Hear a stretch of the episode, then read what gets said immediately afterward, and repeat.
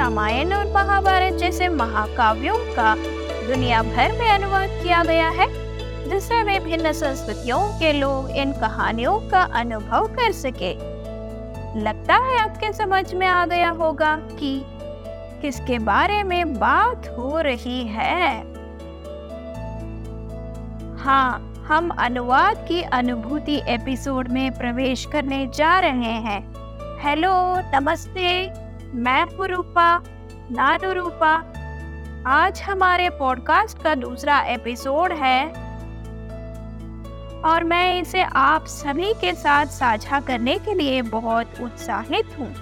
चाहे आप भाषा के प्रति उत्साही हो, छात्र हो या बस अनुवाद की दुनिया के बारे में उत्सुक हो, ये एपिसोड आपके लिए है।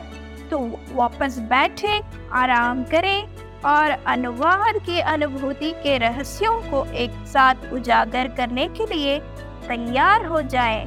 तो चलिए शुरू करते हैं। आज का टॉपिक है सरल शब्द। पहला है मैं, यानी कन्नड़ में नानू, आप, ताऊ, आप, ताऊ, हम, नाऊ, हम, नाऊ, तू, नीनू, तुम, नेवू, यहाँ, इले, वहाँ, अले, अब, ईगा, तब, आगा। तो आज के सफ़र में हमने अनुवाद के दरवाजे खो दरवाजे खोले हैं। अगले एपिसोड में हम सरल शब्दों के अर्थ और अनुवाद सीखेंगे। तब तक आप अपना ख्याल रखिए, जुड़े रहिए। धन्यवाद धन्यवाद अगड़ो।